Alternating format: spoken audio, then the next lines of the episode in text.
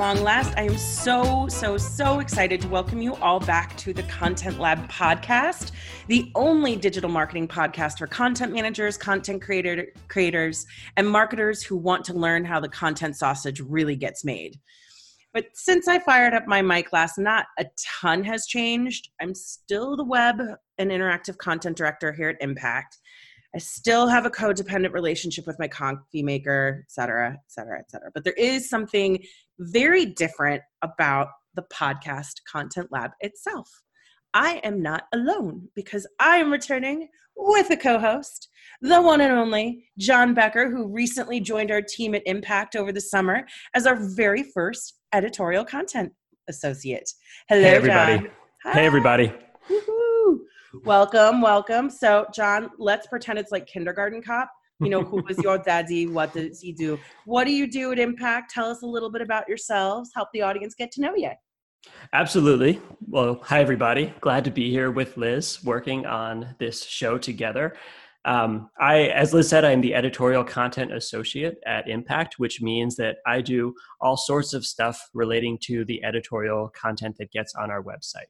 I write, I interview people, I edit drafts, I do writing coaching with team members to help them organize their prose and tell their stories and share their expertise. Um, I write some news reactions and, and uh, strategize with how best we can share our our company and our message and our team with the world.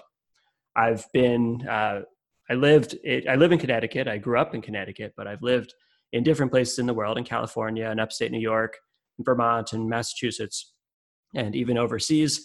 Uh, I worked as a teacher, a curriculum developer, uh, a writer, a designer, um, done lots of different things. And I've been at Impact now for about six months, and I love it. And I'm excited for episode one.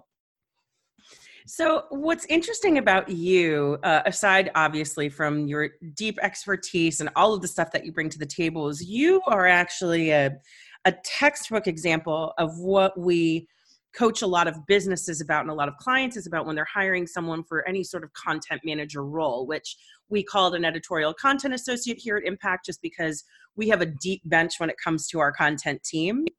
Um, but when people are hiring content managers, there's this reflex to hire within their industry and to consider it a negative or a detractor if somebody has all the skill sets and qualifications except industry experience. Like, oh they've they've never worked in the pool noodle industry before like i really need someone who knows pool noodles.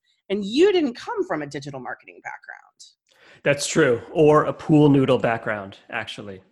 Very um, disappointing um, very disappointing. I, I, think that's totally true. Uh, i think there is a hesitancy to hire from outside the industry but i think that's that's detrimental. Um, you know so often we're creating content for people who are not within our industry basically all the time. And having someone from outside of the industry brings that outside perspective to everything that sort of ability to ask questions that only an outsider the perspective that only an outsider has. Um, and i've learned a ton about content marketing in my last six months. Uh, i'm by no uh, by no means an expert but i know enough that i can ask good questions and i think my natural tendency towards curiosity and um, my ability to dig deep and do research has allowed me to tell stories about even things that I don't know a lot about. Well, I think also, especially when it comes to any sort of content management role, a lot of what you're going to be doing is for lack of a better explainer, getting people out of their own way, especially when you're interviewing them for content. Because people, I think, especially when they're used to talking to other peers in their industry who speak the same language, use the same jargon, we all start speaking the same way. And it takes someone like you to come in and say, So, so explain that to me as if I'm not you and actually the people you're trying to reach. And it, it gets people to break that vicious cycle of, saying the same old staid lines about how to explain stuff. And also, it gets people to start expressing their opinions, their true opinions, and sounding more like a, a human being, which I think actually leads us nicely into today's topic, for which I understand I am in the hot seat. So, why don't you tell everybody what we're going to be talking about today? Well, Indeed, you are. delicious coffee. Indeed, you are in the hot seat, Liz. So, our topic for today is getting personal in content. And I know that you're an expert in this, and I wanted to pick your brain about a couple of things that you do at Impact, um, but then also talk more broadly about what a lot of people who create content or edit content or publish content um, should be thinking about and doing and learning and practicing when they are creating content and sharing about their own, uh, you know, themselves and their own lives and what they write. So I wanted to start with you uh, and your role at Impact. One of the most visible things that you do is you write the pot, uh, the the newsletter, the latest. Can you talk a little bit about that structure and format before we get into particulars? Yeah, absolutely. Um, the latest is our email newsletter, and the whole value proposition behind it is that three times a week, I put together this hand curated, personalized email newsletter that gives you the most relevant and actionable and important digital sales and uh, marketing news that you need to know in order to do your job effectively. Um, to be perfectly frank, I never wanted to do this newsletter um, I am much more comfortable, or I would say I've been doing this now for almost a year. A year ago, I would have said I'm much more comfortable hitting publish on a three to 4,000 word article or piece of pillar content than hitting send on an email to tens of thousands of people because we have uh, more than 30,000 people who have subscribed to this newsletter. So it's, it's absolutely terrifying. It's digital stage fright, so to speak. um, but the structure of it is is fairly simple you know there i hand select a few articles that i think are a blend of this is the news you need to know distilled down and contextualized so you know what you're supposed to be doing with this information um, sometimes a process or a teach uh, and then other times it's you know impact stories that are personal or um, you know overviews and examples. Like it, it, varies from issue to issue and each one starts with a personalized letter. There are different segments that i get to play around with and saying you know hey this is what i'm reading or if it's the saturday issue this is what i think is funny. Um, for those who receive it i have had a couple of interesting responses to it which is oh it's a really a person behind this? Yes i am the human behind the newsletter. So if you receive it that is actually me doing that three times a week. That's that's the broad high level overview. So the sections in which you share topical news or articles that come out you know those seem pretty normal. Those always fit into a newsletter. That's mm-hmm. what a newsletter is. But like you said there is that personal letter introduction. Talk mm-hmm. to me about how you write that and how you found your voice to be um, well to be yourself well, it started with the goal that we didn't just want to be another boring newsletter. From a from a from a numbers perspective, emails that have an actual a name attached to them and have some sort of like personal element to it always perform better from open rates to click through rates and just retention of your audience. So we knew we wanted to go the personal route. But we wanted people to get to know us and the people behind impact. So it actually didn't start as personal i think as i've made it hmm. you know there would be some sort of pithy introduction that related to one of the articles like for example if there was an article about facebook once again being in the news for shocking doing something bad with our data selling it giving it to bad people i don't know making paper mache cats out of it you know i might have some sort of funny story in there about how when I was in college, I was one of the first people to have Facebook, and the world was ending when they allowed people outside of the metro Boston area to be members of Facebook. Um, but then it sort of evolved as I just got more experimental to the point where uh, I've talked about my journey with weight loss. I have talked about my family history, a bunch of crazy Italian immigrants um, who put alcohol in every recipe known to man, including tuna fish. It can be done. um, you know, just just things like that. Or this morning's issue uh, that went out where it wasn't very long or in depth, but I drank too much coffee yesterday to the point where quote I could taste electricity. Um, you know, it's just whatever's in my head. I do try to keep it on some sort of theme. I do try to relate it to something that is below or has some sort of relevancy or meaning for the people behind uh, the people who are reading it. Um, because it's not a diary. You know it has to have some sort of relevance or context. For example the the weight loss story was about how everybody can said i did such a great job in uh, impact live 2018 it was the first time i'd ever spoken at impact live. So i was really excited to see my video of my talk because a I, i'm an only child. I love i love validation more than i love breathing or cheese or pretty much anything else in this world and i was so excited to see it and also to have an example of me talking so i could apply to other things. And when i saw myself in that video i just cried. Like i had like a full on existential meltdown. I was depressed for more than i care to admit and then finally i snapped myself out of it. And over the past year plus i've been like working out changing my diet. You know i've seen a lot of results. But it was all about the fact that you can't expect big drastic results if you aren't willing to commit to drastically changing what you're doing. You know it's that mentality of you see it all the time in digital sales and marketing like i want better results. I'm still going to touch the hot stove though. I'm not going to change anything about what i'm doing. I just want it better next time you know like we keep doing the same things expecting a different outcome. So it's stuff like that.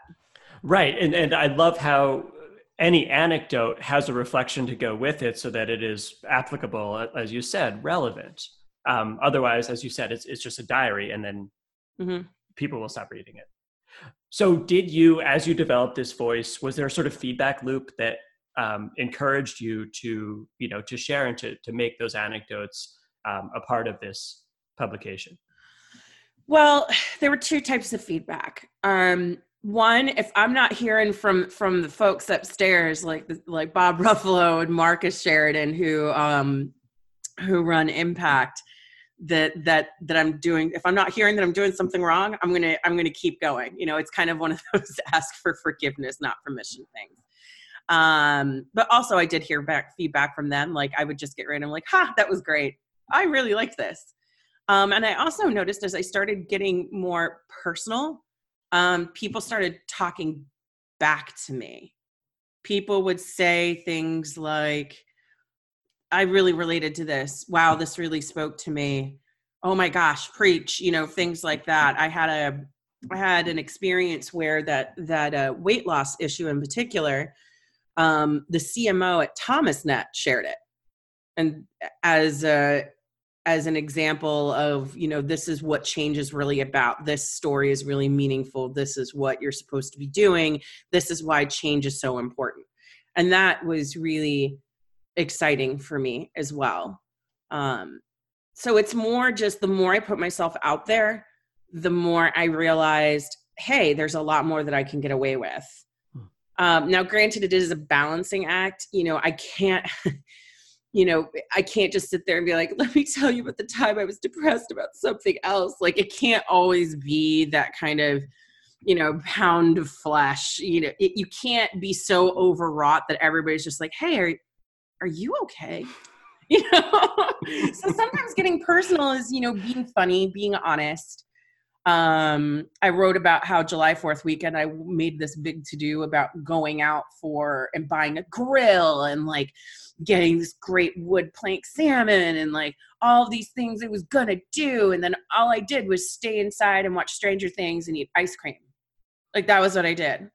Like the, the grill didn't even come out, I think, until a month and a half later. so, you know, it's it's the, that it's that kind of personal roundabout, you know, people respond. That's how you know to keep going.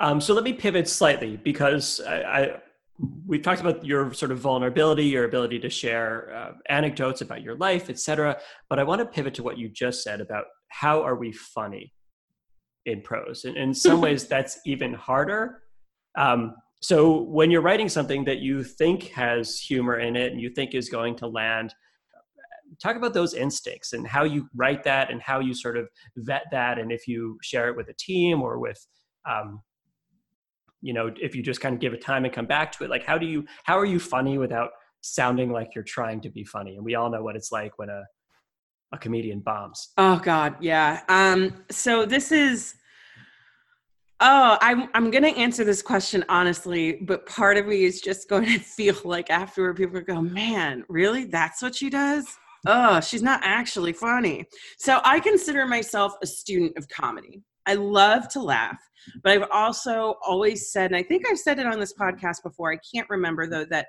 one of the places I derive my greatest inspiration for content marketing is actually humor. Um, mostly because, for example, think about when you see a dramatic actor, actor try to do comedy. It's so painful a lot of the time. But when comedic actors make the jump from comedy to drama, yeah, the market might reject it because they just want to see somebody who they're used to making them laugh make them laugh. But nine times out of 10, they fall seamlessly into that dramatic role. And that's because people who do comedy, whether you're writing, whether you're performing, they have an innate sense of timing. They, in their bones, know how to read a room and, quite frankly, emotionally manipulate people. And that comes down to understanding who your audience is to a degree that is just exceptional and most people can't do it. And also knowing how to tell a story and being ruthless about what gets cut. So i mention that because i spend a lot of time reading the new yorker humor section I don't care if people don't think it's funny anymore. I love SNL. It's been one of my favorite television shows for years. And I actually even like the stuff that fails because I can kind of see where things broke down along the way, and so can they. Lorne Michaels has this famous quote that says, "We don't go on at 11:30 because we're ready. We go on because it's 11:30." You know, and the fact that they're able to pull that off every week at 11:30, like, come on, guys, are you going to be that funny all the time? So I spent a lot of time studying it. And if you want to be funny, you need to start consuming humor in any form possible. Listen to podcasts like Conan Needs a Friend is a great one. um, reading the New Yorker humor section, I really like that one because they do essays, they do comics, they do short little vignettes. It's a great way to get bite sized pieces of humor from a broad range of uh, comedic writers um, Netflix comedy specials, even the ones you don't like, you have to learn what makes people laugh. You know what makes you laugh, but if you want to be funny to a broader audience, you have to study it. Um, in terms of how that then translate into, my writing, whether that's the latest or anything else, two things happened. One, I took off my filter, and I want to come back to that later. Hopefully, you have a question for it. Please have um, because I found that's actually how I was able to get personal in a way that was authentic. Um, it's not necessarily starting to do something, it's stopping my filter. And then also just talking about what makes me laugh. And then being really specific with the words. You know, read through it. Don't be afraid to um, focus group your jokes. Like I focus grouped the one for this morning about because I'm like, well, what did my coffee taste like? Did it taste like electricity? Did it taste like feelings? So I focus grouped it while I was out um, at the gym this morning. And the one that landed was it tasted like electricity. So like you kind of like don't be afraid like don't be like hey I have this I have this joke I want to tell you and like you know just let me know what you think of it no just like literally just deliver it as if that is the moment you were trying to tell the joke and you'll see you'll learn what lands and what doesn't um, and then over time, as you get more comfortable with your voice, you'll be able to spot like that feels awkward. You'll be able to spot when you're forcing it. And usually, what keeps something from being funny is where we don't listen to that little voice inside of us going there are too many words there that's not going to land you think you like you want this to land but you know it's not going to you're just going to have that one lone voice in the background going ha but like not a, nobody else is gonna laugh. like Nelson from The Simpsons. Exactly. So most people who are listening to this do not have the responsibility or opportunity to write a thrice weekly newsletter to 30,000 plus people. Um, so I wanted to talk a little bit about how anyone who's producing content can be can, can get personal in their writing. And I think that most people see writing as a really vulnerable process to begin with. They're self-conscious about it. There are flashbacks to you know essays with red pen all over them etc and whether you are a content manager whether you're producing work that goes to a content manager and then gets published how do you maybe be funny or share an anecdote or share something that makes you seem like you don't know everything or you know in any way to be open uh, I, I, think the benefits of that are huge. You know, people are going to engage with that way more. They're going to read it as genuine and authentic. They might laugh and therefore remember it. But the risks are also huge too. So, how do you um, how do you give advice to people about being personal in their writing when they might not have that same medium that you have? The first thing I would say is that you have to understand that when you're feeling vulnerable and when you're feeling uncomfortable, people think of that as a bug in the process, a symptom or a sign that they're doing it wrong. Like they feel like it should feel like a positive experience where they don't feel like uh you know that you know you are also a content creator. So you know that moment where you're like i'm typing i'm saying the right thing but oh my god why? Like that whenever you're being vulnerable that is not a bug that is a feature. Like being vulnerable don't look for it to feel like oh yes you know like I didn't sit down and write the latest about my weight loss journey. Like I'm excited to talk about that time I felt fat and cried about it. Like nobody nobody feels great with that. Now granted degrees of vulnerability you may not always be like going down to the depths of your soul and talking about the thing that makes you feel like crap. That's not always going to happen, but you have to understand that it's always going to feel a little bit uncomfortable. You're always going to have that moment where you either mentally or sometimes physically, in my case, you know, catch your breath a little bit and say, okay, I'm committing to writing this. This is the thing I'm going to write. You have to understand it's a feature, not a bug, not a symptom of a problem, not a symptom that you aren't a good writer or you shouldn't be doing this. I'm sure Hemingway felt like crap too, which is why he has a thousand quotes about drinking. Um, but that is one part of it. The next thing I would say is that you need to think mentally about where you're putting yourself. Because I always tell people that I coach when you sit down to write, don't imagine that you're writing an article to however many thousands of people that will read this. I want you to think that you're sitting across from the table from someone who makes you feel really comfortable and you're just having a conversation with them. Because I've noticed people sit down at the at the keyboard and they're like, I have a posture where I'm going to write an article and I am going to sound smart. And they stop sounding like themselves it's it's incredible to me. I there there is this one guy who works with us his name is dan baum and he wrote one article that really just popped with people about how he walked around for a really long time at impact feeling like an imposter. You know he wouldn't raise his hand he wouldn't share ideas he wouldn't do all of these different things because he felt like a less than or an other like he wasn't supposed to be there. And we had incredible response to that article because he had touched on something that so many people felt. In fact, his mother called him while we were at Impact Live and said, Oh my gosh, I felt like this when I was feeling younger too, and yada yada. And it was one of our most trafficked articles for the month. And that only came after I remember seeing the first draft and saying, like, who is writing this? This doesn't sound like you.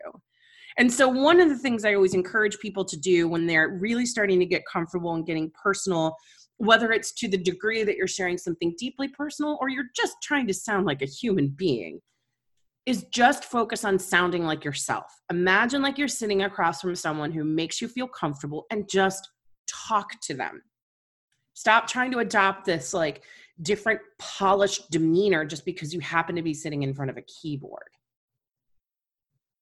And then I think the last thing I would say is that people are always looking to start doing something different in order to be human. But really, it's just about stopping all of those reflexes that are telling you, no, don't do this, because that's just fear talking. We justify it and say, like, oh, we shouldn't be saying this and we shouldn't be doing that. And granted, you know, contextually speaking, authenticity scales depending on your industry, what type of content you're in, yada, yada, yada. But the rest of that is just fear talking. You know, just start being yourself, stop being who you think people want you to be. That seems to go back to the idea of having a filter and removing yeah. a filter. Can you go back into what you were going to say before? Oh, I think that was pretty much it. You know, it's just this notion that we tell ourselves to stop more than anything else and then we wonder why we don't sound like human beings. Like you want to connect with your audience on a human to human a one to one level. You want them to like you personally and then you wonder why it doesn't happen even though you're giving nothing of yourself and you're trying to sound like someone who isn't you. Like it's like when you go out on a first date and you know you're not meeting that person for real like you're meeting their PR and that they 100% would never wear that outfit normally. Like there's this polish that that that people respond to. Like they may not initially and and uh, consciously recognize that what they're experiencing is inauthentic but they know if you're not being you. I think what's tricky is in my role and in your role too we're often the sort of arbiters of uh, of quality before it gets onto uh, the website you know mm-hmm. before th- something gets published. And obviously writers have to have notoriously thick skin rejection is a part of it, um, and being shot down is is you know part and parcel with putting words on a page. And it's it's tough because sometimes I think we have to amend our colleagues' work or or cut things, and um, sometimes we might be the hey this didn't land, uh, you know the, the person who has to say that, while at the same time be you know saying but I really liked your instincts. Thanks for you know bringing personality to it. Thanks for being funny. Thanks for sharing some time that you struggled or something. And it's uh, you know it, it, requires us to continually sort of coach them up and, and coach them forward to to push through um, you know any of those sort of stumbling blocks as they develop their own instincts because as you're saying absolutely we have a tendency to be austere and objective and sterile in our work and nobody wants to read that because it doesn't feel like a real person is writing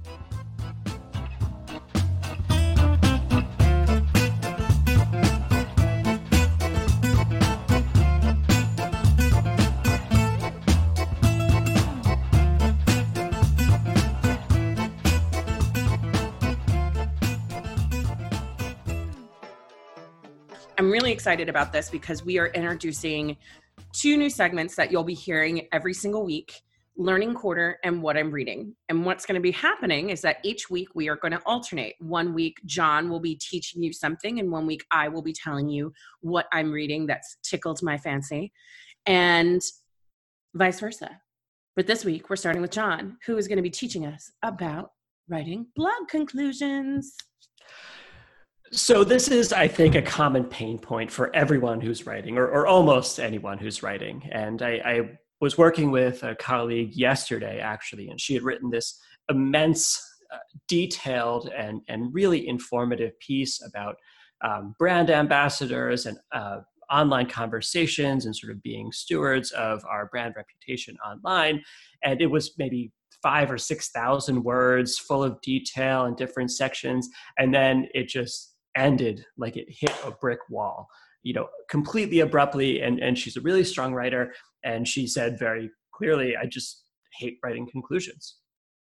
And whether it's that or whether it's a, a sort of short piece that um, you know doesn't really feel like it knows how to end etc conclusions are something that we struggle with all the time. So i want to give a couple tips just to sort of think about and to keep in mind when we are writing our conclusions when we're wrapping up blog articles or when we're helping colleagues produce the best writing that they can.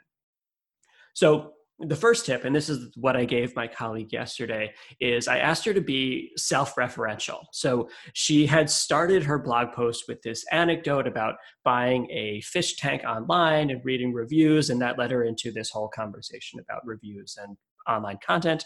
Um, and it felt to me that it would really naturally wrap up her piece too if she went back to the fish tank anecdote and the whole idea was that if you are asked to write a review, you're more likely to write a review. And so she went back into this process of writing, of, of buying a fish tank, but then no one followed up with her, and she, she didn't get any kind of um, any sort of extended relationship with the uh, company she bought it with, uh, bought it from, and um, that wrapped up her piece really nicely because if someone's reading a really long piece by the time they get to the end they're like oh yeah the fish tank. That, that is where this all started.